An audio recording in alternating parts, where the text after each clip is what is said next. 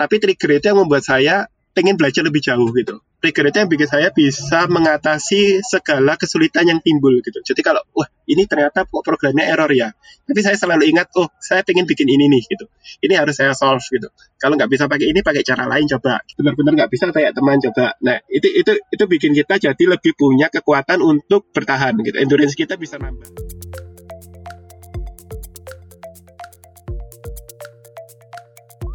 Selamat datang di Ceritanya Developer, podcast yang menampilkan developer, programmer, atau engineer Indonesia inspiratif yang tersebar di seluruh dunia.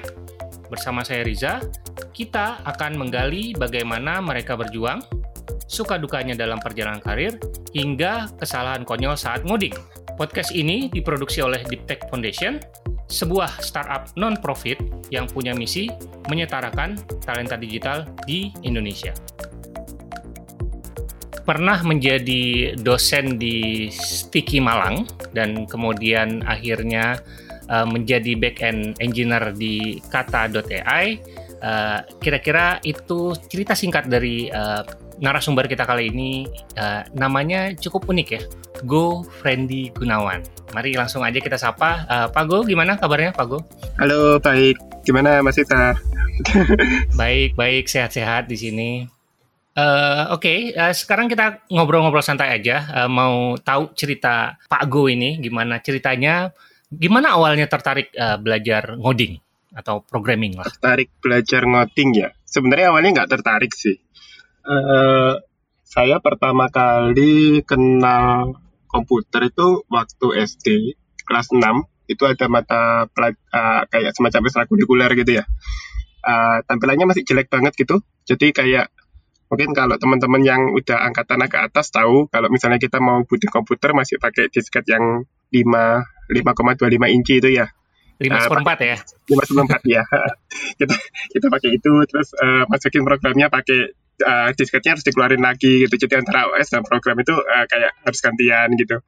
Uh, pasti seperti itu. Terus kurang kurang terlalu suka sih. Terus kira-kira SMP gitu banyak main ini WordStar terus uh, Lotus ya. Ya Lotus, Lotus, Lotus satu dua tiga. Oke. Ya. Sampai akhirnya waktu SMA, nah ini kebetulan di sekolah waktu itu ada ekskul juga itu ngajarin peran Delphi 7. Nah ini mulai mulai ini sih mulai programming yang agak serius gitu. Nah waktu itu eh, nggak uh, terlalu paham juga gitu, jadi uh, ya belajarnya dengan setengah hati gitu. Pokoknya bisa ya udah gitu. Suatu saat nih mulai tertarik itu gara-gara ada program namanya Makromedia. Waktu itu Makromedia Makromedia Flash MX itu hmm, tahun 2004 ya. kalau nggak salah ya. Sekarang sudah jadi yang Adobe. baru almarhum ya? Iya baru almarhum. Nah okay. ini ini menarik banget gitu. Waktu itu uh, saya pernah coba untuk bikin semacam game bukan game juga sih. Kayak virtual environment gitu ya. Jadi kayak ob, uh, ada satu objek dia bisa ngegede atau ngecil gitu. Uh, terus bisa digerakin pakai keyboard gitu. Uh, pakai prinsip trigonometri gitu. Jadi benar-benar kayak kayak uh, 3D beneran gitu. Dan itu itu itu bikin tertarik banget sama coding gitu. Wah ini ini ternyata keren nih. Kita bisa bikin sesuatu yang uh, apa namanya yang luar biasa gitu nih. Jadi uh, bisa berinteraksi sama kita bisa apa gitu. Nah di situ awal awal awal mulanya mulai tertarik gitu. Terus akhirnya berlanjut ambil kuliah. Kuliahnya waktu itu di Stiki juga. Waktu itu bahasa programan yang pertama kali dipelajarin itu Turbo Pascal. Jadi turun sedikit ya. Kalau sebelumnya waktu di SMA pernah dapat turun Delphi udah GUI. Ini turun ke Turbo Pascal kita main uh, terminal lagi gitu jadi tampilannya terminal lagi. Iya, hmm. itu itu itu awal muasal ini sih mulai tertarik. Oh ternyata seru juga nih. Terus mulai uh, kalau kalau sebelumnya waktu main Flash itu kan tertariknya gara-gara visual ya. Berikutnya waktu belajar Pascal itu mulai tertarik gara-gara tahu eh ini di dalamnya ini kayak gimana sih gitu. Bagaimana sih cara kerja record file apa itu itu kayaknya menarik gitu. Nah, itu itu berlanjut sih sampai sampai sekarang. Kurang lebih seperti itu sih Mas Isa. Oke, jadi sebenarnya awalnya udah belajar programming tapi kurang tertarik begitu ketemu Flash yang ada konsep programmingnya juga di belakangnya, tapi mm -hmm. lebih visual gitu, baru uh, merasakan ada ketertarikan ke dunia pemrograman gitu ya kurang lebih ya? Iya kurang lebih kayak gitu pas ketemu si flashnya ini yang menjadi apa titik balik ya yang akhirnya berminat untuk uh, ngambil kuliah gara-gara ketertarikan ke sana juga. Kalau ngambil kuliah ini gara-gara ini sih, gara-gara kayak yang bisa diambil IT sih hmm. gitu. Sempat kepikiran juga pengen masuk DKV gitu kan. Uh, flash ya. kan waktu itu kayak game gitu, animasi. Oh, kayaknya seru. Terus setelah dipikir-pikir terus lihat dana orang tua dan seterusnya kita akhirnya udah IT aja gitu. Akhirnya jadilah masuk IT. Oke. Okay. Nah, uh, perasaan pada saat belajar ngoding pertama kali itu gimana sih? Excited kah atau stres kah atau gimana? Kalau pertama kali stres sih, kayak uh, waktu itu kan pakai Pascal ya. Pascal kayak golang gitu kalau untuk assignment gitu pakai titik dua sama dengan. Itu saya waktu itu agak-agak gimana ya? Agak kurang nyaman dengan uh, sintaks yang kayak gitu gitu. Misal, uh, misalnya gini, uh, kita ngomong A sama dengan B plus C gitu ya. Nah, itu saya coba balik B plus C sama dengan A. Loh, kok nggak bisa gitu. Terus rasanya, loh katanya komputer ini berdasarkan matematika. Kok nggak sesuai sama yang saya mau gitu. Nah itu itu itu cukup ngeganjal dulu. Tapi akhirnya ya sudahlah pokoknya jalan dulu gitu. Terus kadang-kadang kalau sintaksnya error kurang titik koma lah, kurang apalah gitu. Ini ini bikin stres juga gitu. Uh, itu yang awal-awal gitu. Uh, setelah nemu si Flash, jadi ada tujuannya. Oh saya pengen bikin sesuatu nih. Ini kayaknya bisa pakai trigonometri, bikin uh, model 3D yang bisa digerakin gitu. Nah ini mulai beda gitu. Sama-sama tetap uh, nemukan kegagalan, nggak sekedar frustasi, tapi kayak kayak pengen tahu, oh ini nggak bisa nih. Yang bisa kayak gimana ya? Apa yang kira-kira bisa dilakuin untuk nge-solve ini? Oh mungkin kalau ini nggak bisa, kita harus pakai cara lain.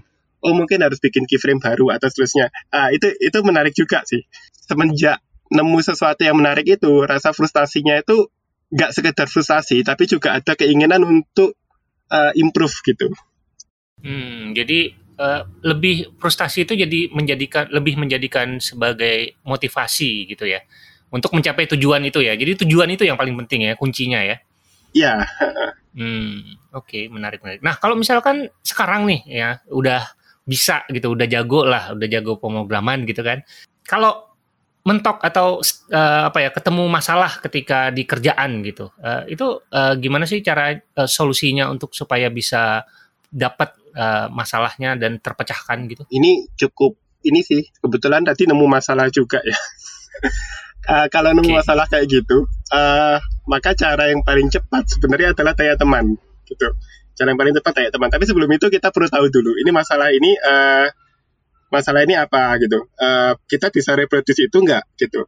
Kadang-kadang kan masalah kayak di production itu kita per uh, di production atau di mana pun itu kita perlu bisa reproduce dulu di komputer lokal atau di mana gitu. Kita perlu make sense. Ini uh, ini ini ini masalah utamanya sebenarnya apa sih gitu?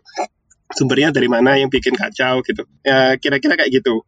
Terus baru kalau udah kita udah nemu penyebabnya kita lihat lagi kita kira-kira bisa solve ini enggak gitu. Kalau misalnya kita sudah dapat gambaran masalahnya itu kurang lebih karena apa tapi kita nggak bisa solve Nah ini memang yang paling oke okay itu tanya teman sih. Biasanya uh, kita bisa discuss bareng gitu. Terus eh, kadang-kadang uh, akan ada ide-ide yang menarik gitu ya, yang sebelumnya kita nggak kepikiran gitu. Bahkan bisa jadi uh, keseluruhan masalah itu bisa dihilangkan dengan cara mengambil pendekatan yang lain gitu. Jadi misalnya kayak, oh ini nggak bisa nih, ya sudah jangan pakai ini, kita pakai cara yang lain aja. Oh kita pakai workaround aja gitu ya walaupun workaround ini kurang kurang oke okay ya tapi uh, at least itu uh, jalan gitu untuk sekarang gitu. nah kira-kira kayak gitu. Oke jadi uh, pentingnya juga punya teman yang bisa ditanyain ya. Baik oh, itu teman teman uh, pekerjaan uh, satu kantor gitu kan atau teman komunitas kali ya? Iya benar benar benar. Hmm. tapi sebelum bertanya uh, kita harus uh, pastikan dulu pertanyaan itu uh, sol apa bukan solusi uh, masalahnya itu benar-benar valid masalah yang tidak bisa kita uh, cari solusinya sendiri atau kesalahan dari kita yang kita bisa uh, mungkin dengan sedikit teliti mungkin bisa kita perbaiki sendiri jadi tidak apa ya tidak uh, menghabiskan waktu teman kita itu ya gitu ya iya benar itu juga benar sih hmm. oke okay. dan semenjak uh, pandemi semenjak uh, kerja dari rumah uh, gimana ini apa uh, komunikasi dengan uh, teman apa teman sekantor apakah masih sama seperti waktu uh, masih di kantor atau ada sedikit perbedaan? secara umum kalau saya pikir relatif lebih baik ya. Jadi uh, kebetulan di kantor kita uh, itu kita ada dua kantor ya, ada kantor Jakarta sama kantor Malang. Nah sebelum pandemi itu uh, kita cenderung cari shortcut gitu. Jadi misalnya kalau misal uh, nemu masalah, kita akan ngomong dengan teman-teman yang uh, satu kantor dulu. Jadi kalau kalau di kata tuh kita punya kebijakan itu kayak tiga hari kerja dua hari WFH dulu ya. Sekarang udah udah nggak udah nggak valid lagi, udah WFH aja nggak apa-apa gitu. Kita punya kebijakan kayak gitu. Terus uh, dengan adanya pandemi ini, akhirnya kita terpaksa komunikasi semua via Google Hangout, uh, via Zoom gitu. Nah akhirnya jadinya lebih lebih lebih apa ya? Lebih gampang gitu. Eh aku butuh ngomong sama orang ini, uh, kita butuh uh, misalnya ngomong bareng gitu. Karena semuanya di rumah, akhirnya kita punya istilahnya kita punya jarak yang sama gitu sehingga ngomongnya lebih enak komunikasinya uh, juga jadi lebih apa ya lebih distributed gitu jadi kayak kayak aku bisa ngomong sama orang Jakarta lebih lebih mudah okay. gitu oh jadi gitu. lebih cocok sama kultur uh, di kata.ai ya untuk remote ini justru ya karena ada di dua tempat gitu ya di yeah. dua tempat yang berjauhan gitu ya mm -hmm. menarik juga ya insightnya ya lebih banyak orang yang bisa ditanyain ya kalau kalau sebelumnya hanya di sekitar Malang aja gitu ya. Iya. Nah uh, sekarang kita apa uh, mau ngomongin tentang perjalanan karir nih. Uh, Pak Go boleh diceritakan uh, sedikit nggak? Uh, jadi setelah lulus uh, ke mana sampai akhirnya ke kata seperti sekarang? Perjalanan karirnya cukup cukup panjang tapi monoton sih. Karir saya itu dimulain sebelum lulus sih waktu kuliah gitu kira-kira semester 3 gitu kerja part time jadi guru les gitu. Jadi uh, datang ke rumah muridnya ngajarin gitu. Uh, muridnya paling uh, SMP SMA SD gitu ngajarin mata mata pelajaran ya mata pelajaran SD SMP SMA gitu. Sekitar semester 7 itu saya, saya nerima offer nih ada yang butuh programmer Visual Basic VB6 saya pikir ini ya uh, kayaknya sebidang gitu kan. Ini pekerjaan yang uh, pendidikannya IT pekerjaannya programmer. Ini kerjaan yang cukup uh, oke okay gitu untuk untuk lihat dunia nyata itu kayak gimana sih. Kira-kira nggak sampai setahun sih. Terus uh, dapat offer lain. Sekarang nggak pakai VB6 pakai Delphi. Nah ini ini saya terima karena waktu itu saya lebih suka bahasanya saya lebih suka Delphi daripada VB, VB6 hmm, gitu lebih suka Pascal nah, ya? ya lebih suka Pascal gitu.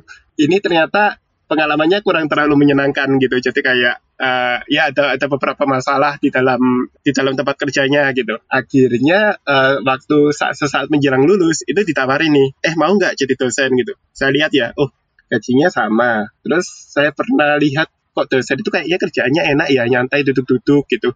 Ya bolehlah ambil gitu. Ya sudah. Jadi uh, kira-kira itu tahun 2010 gitu. Jadi itu 2010 saya mulai uh, apa namanya dosen waktu itu uh, eh, S1 aja boleh jadi dosen. Sekitar tahun 2011 itu saya mulai dikuliahin uh, untuk ngambil S2 gitu. Uh, sambil sesekali kalau ada proyek sampingan gitu biasanya PHP gitu itu uh, dikerjain juga gitu. Kadang-kadang berhasil, kadang-kadang gagal gitu. Nah kira-kira kayak gitu. Uh, terus waktu itu saya ini nih kebetulan di kampus ada diserahin untuk nge-build community gitu kan. Agak susah ya bikin komunitas di kampus ini. Uh, akhirnya saya coba cari referensi komunitas di luar itu kayak gimana sih. Nah, waktu itu saya join sama, uh, sama komunitas Devsi Malang. Nah, di situ ketemu sama Mas Andi. Ini menarik gitu. Jadi waktu saya join ke komunitasnya, loh kok stack teknologinya udah berubah ya? Udah nggak kayak dulu ya? Kok banyak teknologi-teknologi baru ya? Saya nggak tahu. Saya nggak bisa beda ini nama Pokemon atau nama okay. uh, eh, aplikasi gitu. Ini ini ini kejadian beneran gitu. Terus uh, akhirnya uh, itu waktu itu Mas Rizky. Ya. nah Mas Rizky datang ke Malang gitu. Dia kasih talk tentang uh, word to fact gitu. Jadi uh, word to fact itu kayak bagaimana kita mengubah satu kata menjadi vektor supaya bisa diolah pakai uh, deep learning gitu kan. Wah ini ini menarik juga gitu. Terus waktu itu Mas Rizky juga nawarin, eh mau nggak gitu nge part time gitu. Nah ini ini mulai ngeracunin nih. Terus uh, terus uh, saya pikir ah nggak ada salahnya ah kan nge part time gitu kan. Uh, akhirnya saya masuk gitu. Tapi setelah setelah terjun akhirnya saya kok ngerasa wah ini lebih cocok nih jadi uh, engineer saya kayaknya dapat ilmu lebih banyak gitu saya masih bisa kok. Misalnya kayak uh, sharing di komunitas uh, ngajar secara informal itu juga masih bisa gitu. Akhirnya tahun ya 2019-an 2019 akhir atau gimana putusin untuk ya udahlah ya uh, saya full time aja jadi engineer gitu bertahan sampai sekarang sih, syukurlah. Oke. Okay. Nah, ini kan uh, Pak Go apa perjalanan karirnya lumayan ya dari uh, jadi engineer atau software developer, terus akhirnya uh, jadi dosen, kemudian uh, ya akademisi, terus kemudian akhirnya balik lagi jadi terjun ke dunia industri lagi kan. Kira-kira uh, apa sih uh, katanya kan antara industri sama uh, uh, akademisi itu kan ada ada gap ya. Beneran nggak sih sebenarnya ada gap itu? Bener sih bener. Uh, bener ya? kita perlu lihat lihat uh, kampusnya juga ya. Ada ada juga beberapa kampus yang cukup catch up gitu. Ada yang mulai berusaha catch up. Ada yang barangkali kurang catch up kayak gitu. Apalagi kita ngomongin IT nah di IT ini kan uh, engineering ya. Engineering ini kan uh, teori itu kan berubah sesuai dengan uh, prakteknya. Jadi uh, kalau saya ngomong praktek itu bisa ngubah teori. Teori itu mempengaruhi praktek gitu Nah, kalau kalau link itu keputus antara industri dan uh, akademisi ini terputus, akhirnya kita bisa kayak ada di silo masing-masing gitu ya. Jadi kayak si industri ini jalan sendiri gitu. Uh, pokoknya profit gitu, nggak ngurus gimana pokoknya profit. Uh, akademisi juga pokoknya uh, 10 tahun yang lalu saya diajarin kayak gini bisa bertahan kok. Ya saya ajarin kayak gini juga untuk anak-anak yang apa namanya untuk uh, mahasiswa yang baru gitu. Pastinya bisa bertahan juga. Nah ini terjadi cukup lama gitu ya. Sampai akhir-akhir ini kayaknya mulai banyak gerakan baik dari industri maupun kampus untuk mulai kayak bergabung gitu ya, untuk mulai kayak uh, bekerja sama gitu. Sama-sama sadar ya kalau industri uh, mereka cuma kejar profit, akhirnya mereka nggak sustain gitu. Mereka nggak bisa uh, hire uh, engineer baru gitu. Mereka akan saling hijack. Akhirnya uh, malah mati semua gitu kan. Sebaliknya uh, teman-teman dari akademisi ini juga nggak uh, bisa kayak gitu terus gitu. Akhirnya kan kerjaannya kayak kayak kerjaan yang sia-sia gitu loh. Ngapain kita ngajarin cara untuk bikin api unggun di abad 20 gitu. Akhirnya udah udah mulai oke okay sih. Sekarang sudah mulai banyak usaha-usaha untuk uh, ngegabungin uh, dua kubu yang berbeda ini kayak hmm. gitu. Salah satunya dengan dengan komunitas itu tadi ya yang Pak Go diminta untuk bikin di kampus ya. Salah satunya dengan komunitas. Se Sejauh ini nih selama menjadi developer ada nggak sih uh, momen atau kontribusi yang membanggakan? Yang membanggakan itu barangkali ini sih. Saya cukup aktif dulu waktu di framework ini Code Igniter gitu. Kalau teman-teman masih ingat ya Code Igniter itu kayak PHP framework sebelumnya Laravel yeah. gitu.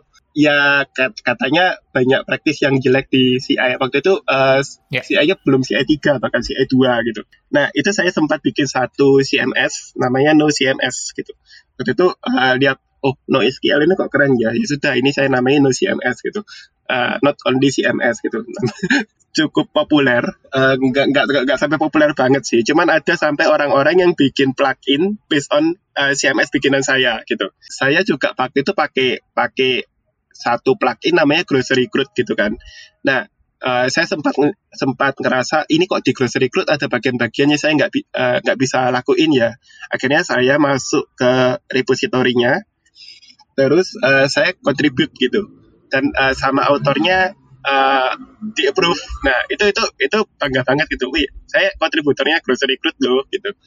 Terus pernah juga contribute di CI 4 eh, sorry CI 4 kayaknya. Pernah pernah contribute di awal-awal gitu ya. Terus setelah itu udah udah udah lama nggak nggak contribute lagi gitu. Terus itu itu itu kebanggaan banget sih. Terus sekarang saya lagi ngebuild satu ini sih uh, uh, satu automation tool namanya Zaruba gitu. Ya. Uh, ada di GitHub gitu. Itu uh, boleh dijelaskan sedikit tentang proyek okay. uh, kalau proyek yang baru yang Zaruba ini, ini karena ini sih uh, waktu awal-awal saya masuk ke kata itu salah satu yang paling frustrating itu adalah saya harus running beberapa service. Jadi kita pakai uh, paradigma microservice ya. Jadi kita punya beberapa program kecil-kecil gitu yang nanti di, di scale up secara berbeda juga. Dan uh, program-program kecil itu harus uh, berkomunikasi satu sama lain gitu. Nah, sehingga kadang-kadang kalau kita mau ngecek satu uh, satu fitur nih. Nah, itu kita harus running tiga atau uh, tiga atau lima service gitu. Yang masing-masing cara setupnya beda gitu. Ya, ya sebenarnya cara setupnya sama, cuman uh, ada ada yang beda dikit gitu. Terus uh, environmentnya beda juga gitu. Dan kalau misalnya di komputer berarti kita harus pakai misalnya uh, pakai Tmax nih. Nah itu kita harus buka beberapa uh, panel Tmax untuk uh, ngejalanin service-service yang beda tadi. Nah ini ini cukup ngerepotin dan cukup rentan kesalahan gitu. Jadi uh, akhirnya saya coba untuk eh bisa nggak sih ini beberapa service ini runningnya di satu layar aja. Jadi kayak Docker Compose tapi nggak harus di kontainerin gitu. Nah itu itu cikal bakalnya di situ. Terus uh, akhirnya uh, ini saya kembangin terus sampai mulai bisa ngurusin kayak misalnya tas dependensi oh untuk running tas ini butuh tas yang lain nah kira-kira kayak gitu jadi uh, ya tas runner lah gitu. Saya udah coba untuk dockerize supaya bisa run di CI/CD gitu ya. Cuman uh, masih belum teruji gitu. Uh, cukup ngebantu lah untuk kerjaan di kantor juga uh, sekarang nggak nggak lagi repot kalau harus running misalnya 4 atau 5 service bisa langsung pakai satu komen aja. Dan sekarang dipakai di kata? Uh, beberapa, teman pakai hmm, gitu okay. beberapa. Nah hmm. tadi kan membanggakan nih. Ada nggak sih uh, apa momen-momen yang mungkin memalukan gitu ah momen memalukan sebenarnya cukup banyak gitu tapi mungkin saya share dua aja ya. Boleh boleh. Pengalaman memalukan pertama itu ini saya pernah seminggu jadi waktu-waktu pertama kali masuk gitu ya saya pernah seminggu itu ngerunning satu service aja nggak bisa gitu. Kebetulan konfigurasinya itu pakai uh, YAML gitu. Teman-teman kalau tahu YAML itu kayak kayak JSON tapi dia base-nya indentasi gitu ya. Jadi uh, indentasinya harus benar terus pindah barisnya harus benar. Permasalahan yang paling konyol dan satu minggu nggak bisa solve itu karena masalah line fit gitu. Jadi uh, kalau teman-teman tahu itu kan ada ada dua standar untuk pindah baris ya. Ada yang pakai backslash n, ada yang pakai backslash r, backslash n. Nah kebetulan waktu saya copy dari Slack itu jadinya backslash r, backslash n gitu. Kalau di VS Code itu ada apa CRLF ya, kira cerita sama line fit gitu. Ini saya bener-bener nggak tahu uh, kok nggak jalan gitu. Terus uh, katanya connect, katanya nggak bisa connect ke MySQL. Uh, saya print gitu di konsol log gitu. Loh tapi ini koneksinya udah bener kok gitu. Nah ini ini nggak nggak solve sudah lama banget gitu satu minggu. Terus uh, tanya ke teman-teman yang lain juga, oh coba ini apa namanya versi Node.js-nya diubah. Oh ini gimana, ini gimana. Sampai suatu saat uh, ketemu ini cukup terkenal juga ya, namanya Mas Rehan. Hmm. Nah Mas Rehan ini nge-propose sesuatu yang simple banget gitu. Coba di print gitu, coba di print uh, keseluruhannya gitu. Terus nge-printnya itu yang yang bisa dimunculin uh, pindah barisnya gitu. Akhirnya ke kelihatan nih, wih ini ada backslash n. Nah akhirnya baru nyadar, wah ini dia. Ternyata masalahnya di sini dan itu satu minggu baru solve. Nah itu itu cukup memalukan sih. Hanya gara-gara uh, enter ya, new line ya, baris iya, baru. Hanya gara-gara uh, new line. Gitu. Uh, oh, gara-gara iya. ini uh, uh, perbedaan standar kita perbedaan antara, standar. Uh, hmm. Ya. Itu uh, di VS Code nggak kelihatan ya perbedaan antara backslash n sama backslash r backslash t apa backslash n tadi ya? Nah inilah yang bikin malukan mas Risa.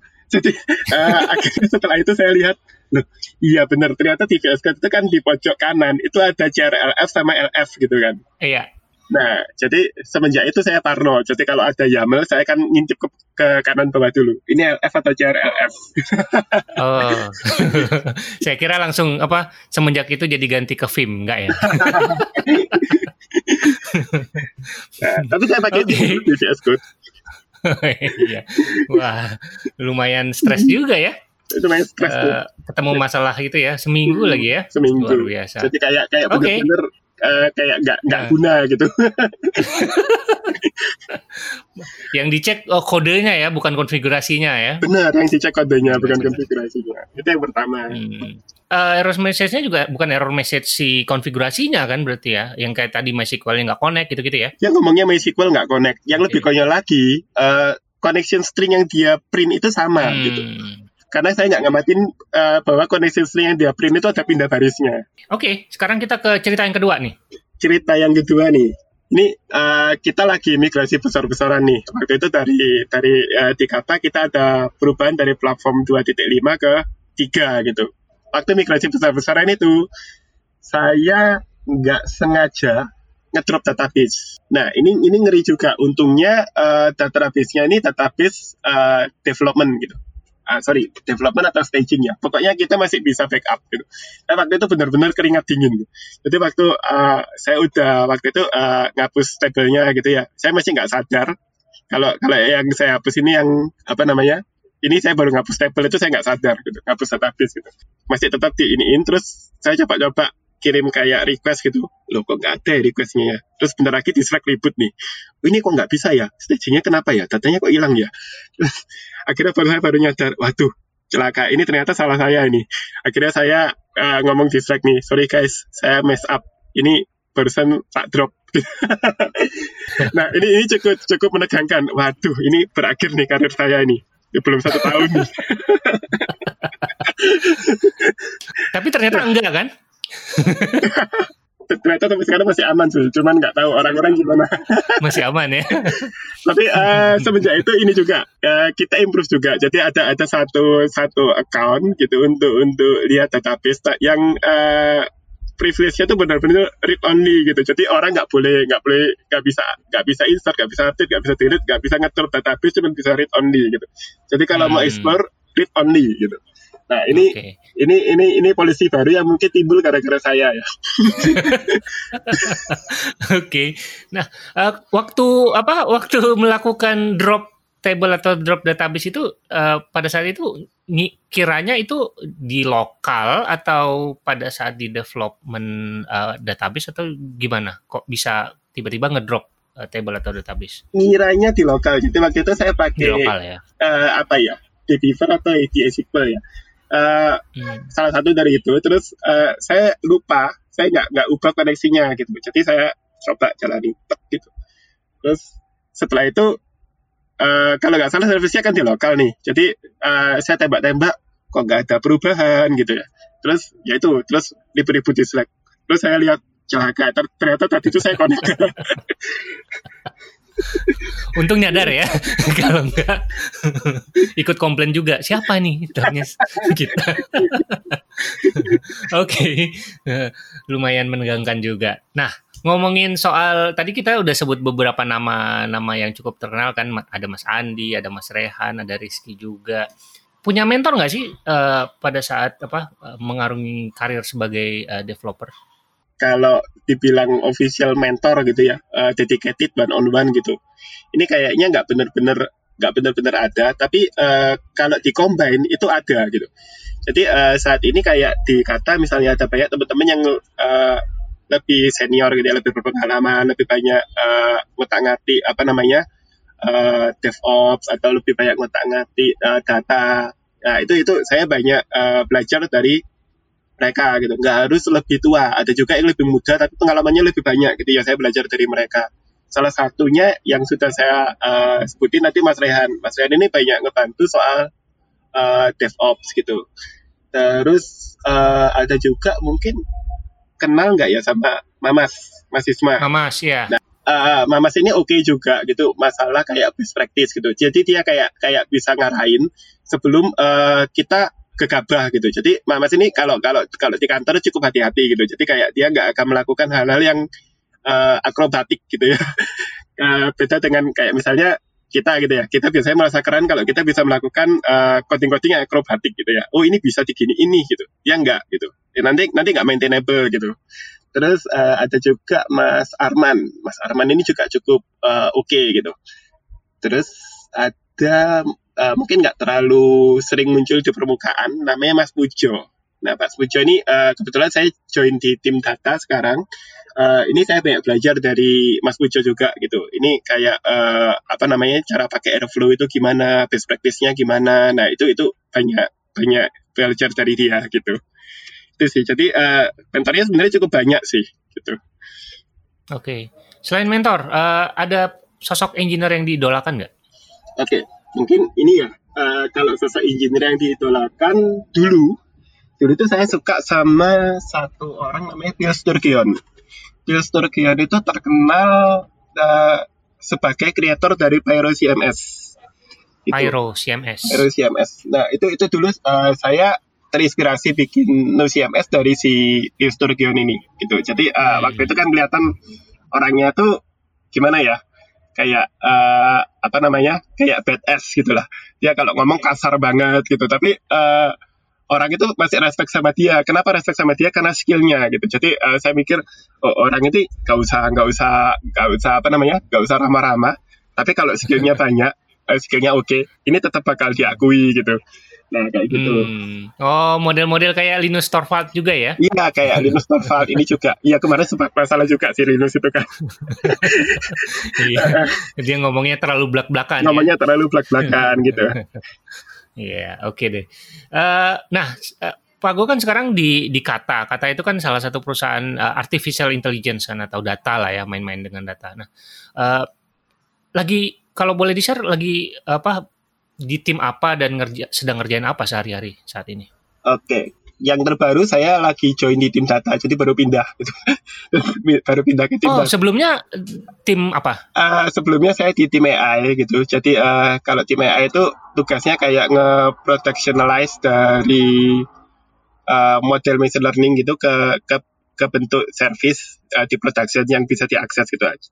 Nah, kalau yang sekarang ini lebih banyak main di uh, data. Jadi kayak ngebikin uh, query gitu uh, dari Presto terus kayak uh, apa namanya uh, bikin scheduler di Airflow. Nah kayak gitu-gitu.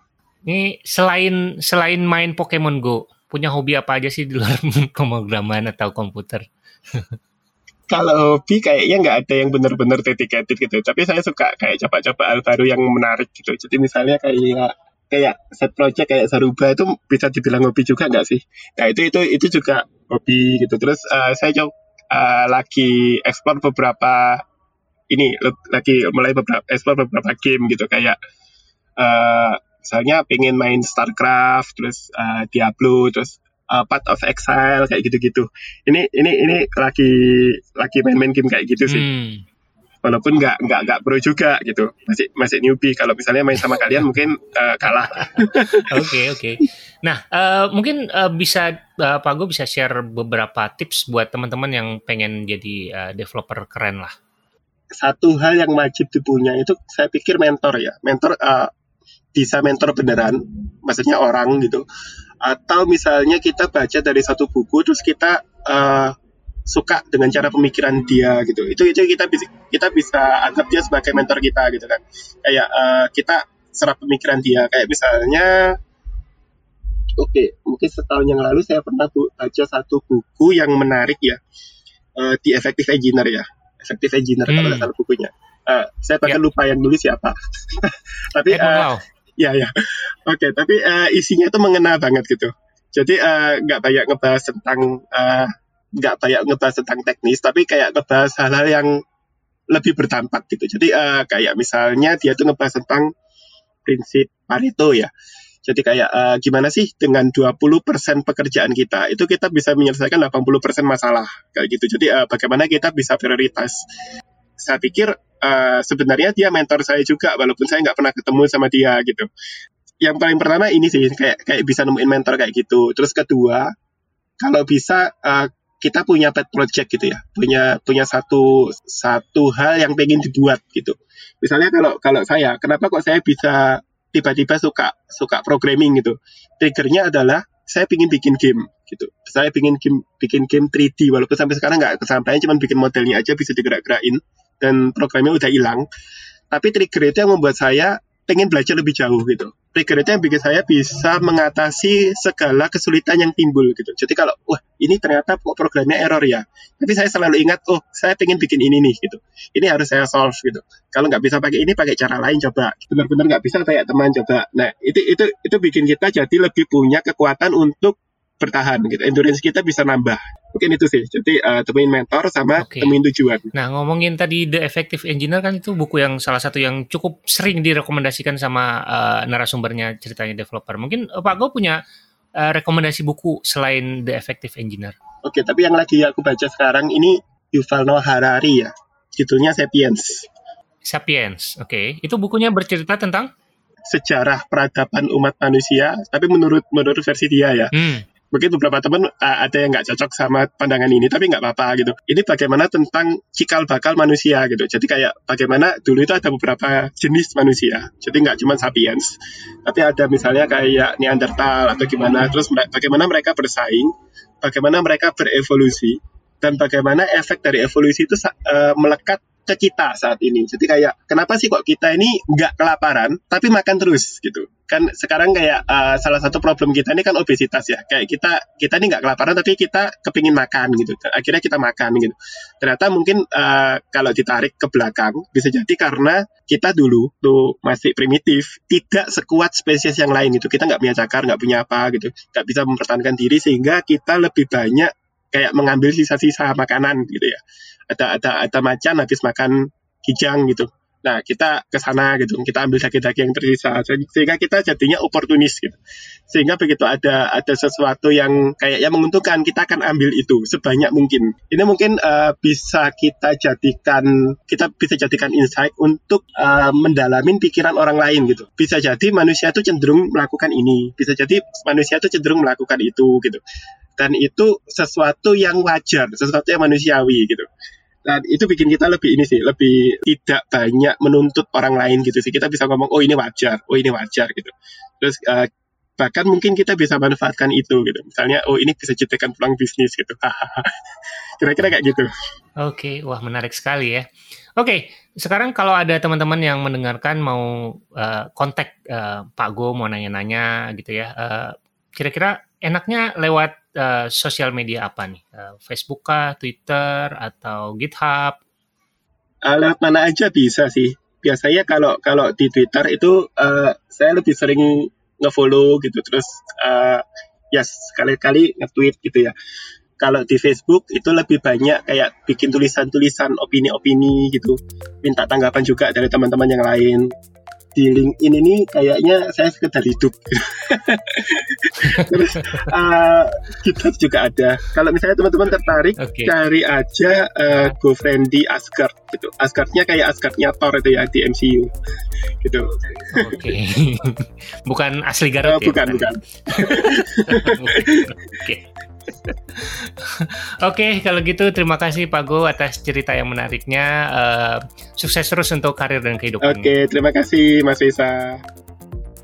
Kritik dan saran bisa dilayangkan ke rizafahmi at gmail.com atau mention lewat Instagram ditech.id dengan hashtag ceritanya developer. Jangan lupa support podcast ini dengan berdonasi lewat karyakarsa.com slash rizafahmi atau beli merchandise ceritanya developer di www.ciptaloka.com slash plus Riza Fahmi. Sampai jumpa lagi di episode berikutnya. Bye!